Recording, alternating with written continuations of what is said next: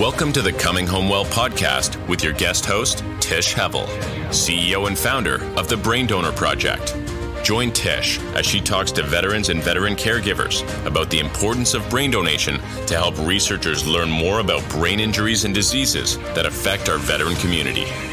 Now, here's your host, Tish Hevel. Hi, everybody. I want to welcome Suzanne Waddington with us today. She is a career RN who has spent all that time working with military families. Suzanne, welcome.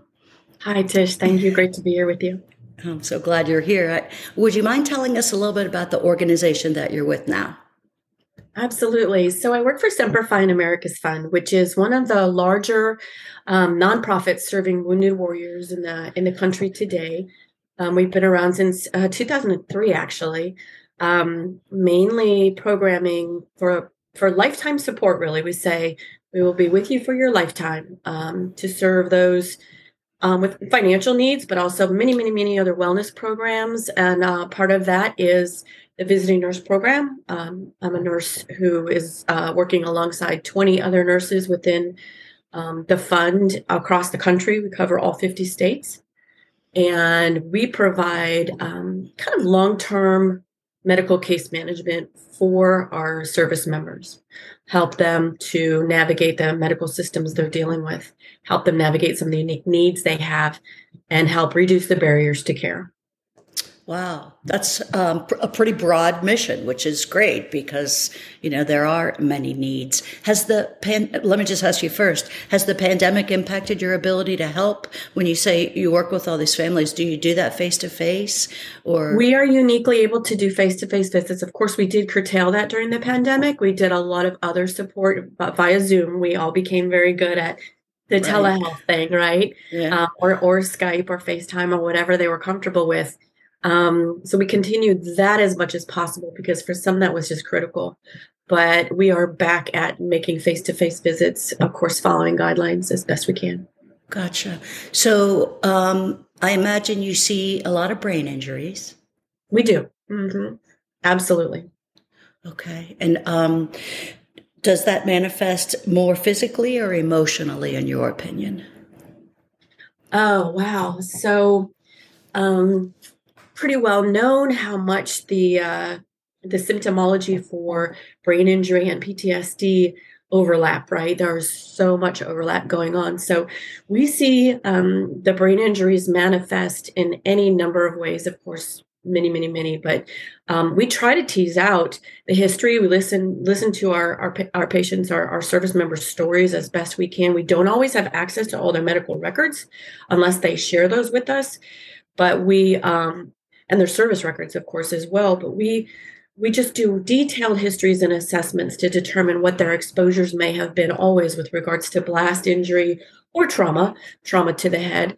Um, and so that is part of our nursing assessment and and absolutely we see um, physical and mental health manifestations across the board both mm.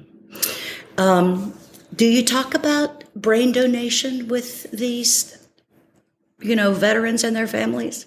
You know, sometimes I absolutely do. Um, it's a difficult conversation to have, right? It's it's kind of alongside the advanced directive conversations. I'm um, uniquely have been uniquely uh, associated with organ donation as a young nurse. One of my very first nursing jobs, I actually was working in ICU and had an experience with a young man who um, ended up being an organ donor. And so um, it has always been at the forefront of my thought process with regards to just just the gift that it can be as far as just living donation, correct? Mm-hmm. But unfortunately, I have also had the um, I don't want to say opportunity, a better word is just I've had the incidents to have lost some of my service members to um, any number of, of causes, actually, but obviously to suicide. Um, others to tragic accidents, uh, motor vehicle accidents, a few others to um, actually cancer, brain mm. cancer. And then um, just uh, massive stroke one recently. And so mm. I have had um, the opportunity to work with some other organizations and and and look into the option of brain donation for the purpose of research, of course, for this population. Um, and so I've I've had the the experience of actually working alongside a family to to broach the subject as well. A lot of my a lot of my service members, luckily, are learning about this more and more. They're recognizing that something has happened to them. They're not the same as how they used to be, and they mm-hmm. want they want to know. They want their families to know, and they want to know that whatever they've experienced, especially unfortunately because they're very frustrated with some of the voids in the care and the voids in just knowledge, the knowledge base. Mm-hmm. They want there to be learning done mm-hmm. to help their brothers. I mean, they're they're they have lived live lives of service, right? Mm-hmm. And to those on their left and their right, it still remains very important to them to continue to do that. And so that's kind of the conversation we have in ways that they can continue to do that through through brain donation. Yeah. Do you find that um, I'm always interested because I think newer generations of people have more self awareness of what's going on. But I also think, so I don't know if it's that as much as stigmas about, you know, behavioral and emotional um, consequences of things that people have been through um, make it, I hate to use the word easier, but more clear to people who are going through it and it makes them a little more open to different kinds of therapies and things they might be able to do to advance science. What do you think? Sure. Yeah, I do a lot of psychoeducation and I just feel like knowledge is power. And the more they know about all of it, it gives them all the more tools to, for their own health and wellness. And it does absolutely, you're absolutely right. It makes the conversation, it normalizes the issues and makes the conversation easier. And once the conversation begins, then there's just a lot of opportunity for growth with that. Yeah. Is is it harder with the individuals or their families to talk about brain donation? Oh, always with the families, of course, because they're dealing with a situation usually where there's been a tragic loss of life, right? Um, because I'm still working with a population that's way too young to be passing away.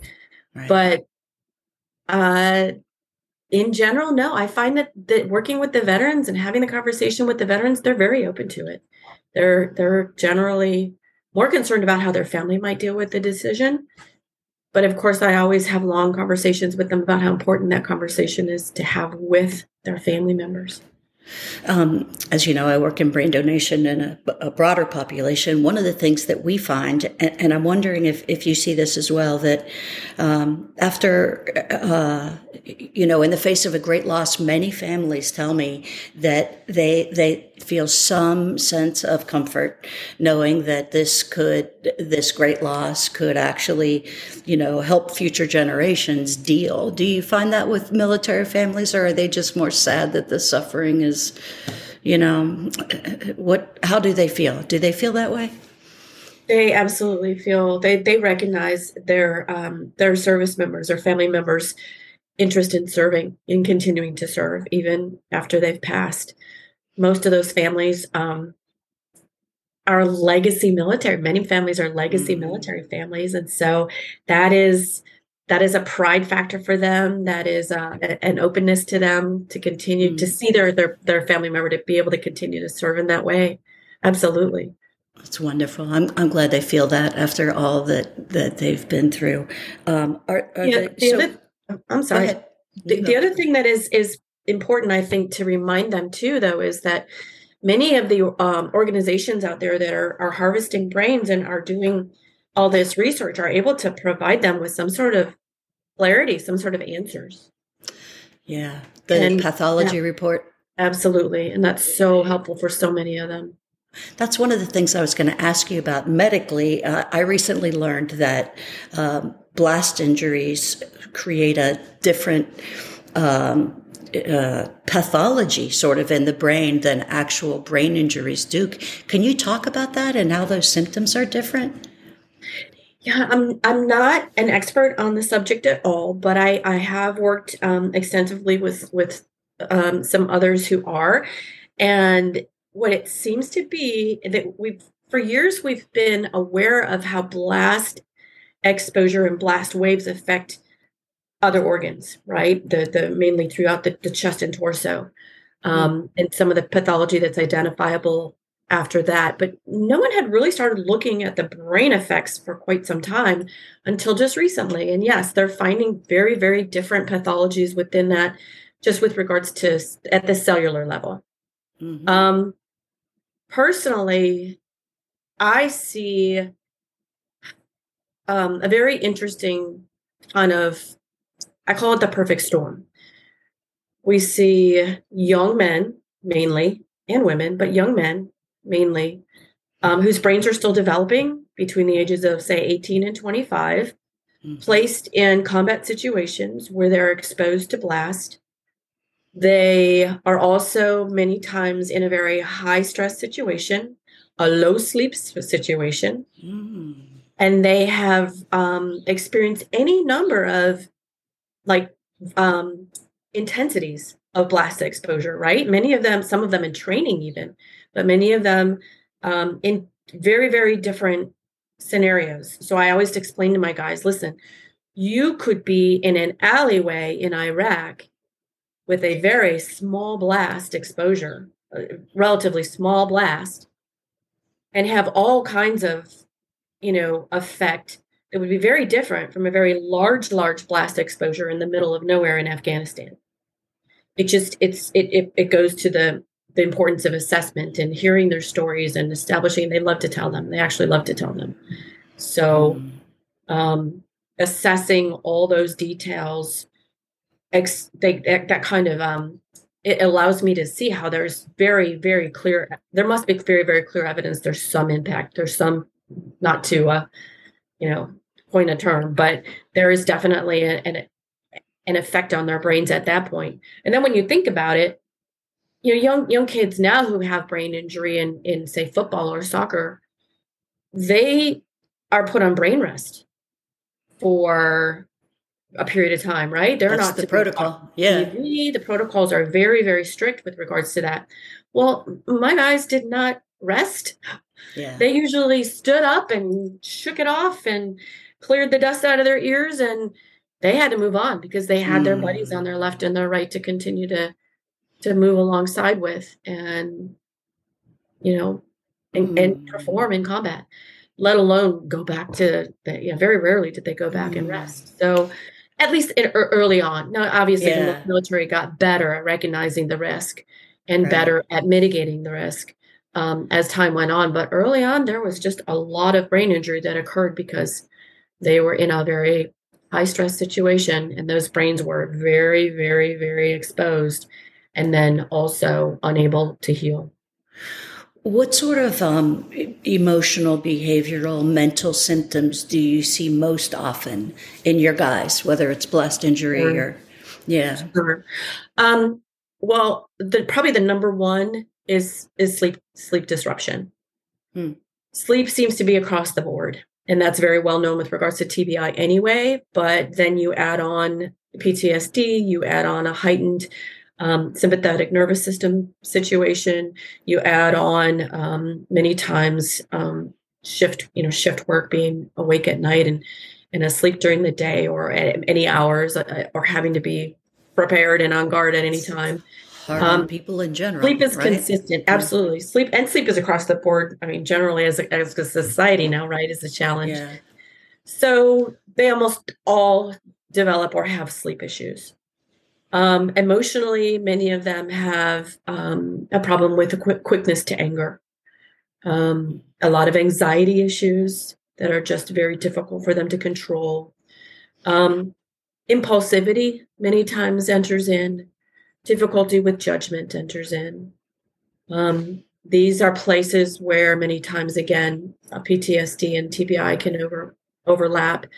Um, depression, of course, becomes common. Mm. Um, what's interesting if you're able is though is if you're able to treat TBI symptoms and address those many many times, the depression and the PTSD symptoms can really really improve. Some of that is just a feeling of lack of control that I think they have when they have these TBI symptoms happening, um, that many times are also cognitive, mm-hmm. um, memory based. Short term memory loss is very common. And so when you are able to address some of those, many times some of the other um, issues start to resolve, or at least be become more manageable. More manageable. Yeah. Right? So, do you do that with talk therapy? The treatment is, or tell yes. me how you treat. Well, yeah. So, so most of our our uh, service members um, are in some sort of counseling or therapy, and that is very very helpful. There are also um, many many many um, programs out there now that are being developed through some um, institutes of higher learning mm-hmm. uh, through the generous donations of some um, very well-known um, organizations mm-hmm. and we do a lot of support of these programs um, and they are ptsd and tbi based so they're looking yeah. at diagnos- diagnostics for tbi and then also treating ptsd one of the sad things is those symptoms or you know behaviors are so tough on relationships at a time when you know individuals need the support the most. Do you um, do you help with services for the family beyond the individual so that they can be there and be more tolerant or accepting of those things that aren't pleasant? Sure we do our best with that. Absolutely it's a huge challenge we say it's kind of a ripple effect, right? And so we do a lot of caregiver support, a lot of family support, supporting the children. We have multiple programs mm. for children. Um, some of my favorites this summer, I participated in one uh, Zoom call zoo visit with a bunch of children of wounded warriors. we went to the zoo virtually and painted a birdhouse. And so they pull us in as nurses to some of that other programming, which is absolutely wonderful. But um, a big part of my role with the caregivers is again that education because once you teach them and show them and help them better understand the reasons that he may be different um, and why there are valid reasons that he may be different and then how to mitigate those those changes and those challenges mm-hmm. just all that education gives them so much more power empowers them and helps them to under, better understand and many times it's it's pretty effective at helping manage just whatever those challenges might be. Well, along the lines of knowledge is power, because I'm a big believer in that too. Um, one of the things that we do at the Brain Donor Project, while we work with many affected people with a lot of different kinds of disorders and as well as, you know, TBI and mental illness, um, mental illness, serious mental illness, maybe the largest single category of disorder that people report when they pre-register, um, is we're now starting to lean on people to talk to their family and friends, not only about their own wishes and how they can help with that, but to consider brain donation as well. Because many times people who feel like, I don't have a neurologic disorder, so they're not going to want my brain but the opposite of that is so true because these unaffected controls are needed in every single study. And so I wondered if you get the chance um, to talk to families about how they can also contribute to research by, um, and if you haven't, that's fine, but I'm going to ask you if you would because we need those so bad. How do you feel about that? You know, that's an ongoing conversation for, I think, all of us as nurses. We just recently were convened in Dallas together and we had some of those conversations around what should be the primary things we are discussing with our patients and our families. And um, I think across the board, in all in, in the entire medical realm, you know, it's it's critical that we have those conversations with people um, because you're right controls are also important um, yeah. i think not only for brain you know brain study but for any number of you know just donating your body yeah. for study um, in so many ways is, is a great way. It's i know there are cultural and spiritual and other barriers for some people but in many places that's also misunderstood. It is. so educating about that is really powerful. It is. And you know the organ donation industry, we'll call it, even though that sounds really weird, has done a great job of educating people about how, you know, religious, uh, you know, perceived religious barriers really aren't barriers that most of the Exactly. major religions, you know, go along with it. And, and, and my perception is, I don't know if you've had this when you're talking to military families, but so many people just don't even know that brain donation is a thing, or they think it's a regular part of organ donation, or, you know, that it's part of body donation, which yes, they take your brain, but they don't use it for neurologic study. When, when you approach a family, is that, are you usually the one bringing it up, or do they? How, what's your what's your read on that? Many times it's something that I'm bringing up. It's just not at the forefront of their thought process at that time. Yeah. So it's a conversation. The last um, incident I had to have this opportunity was actually someone that you have spoken with, I believe. Um, Oh. And we had the conversation in a parking lot, you know, due to Oh. COVID, unfortunately.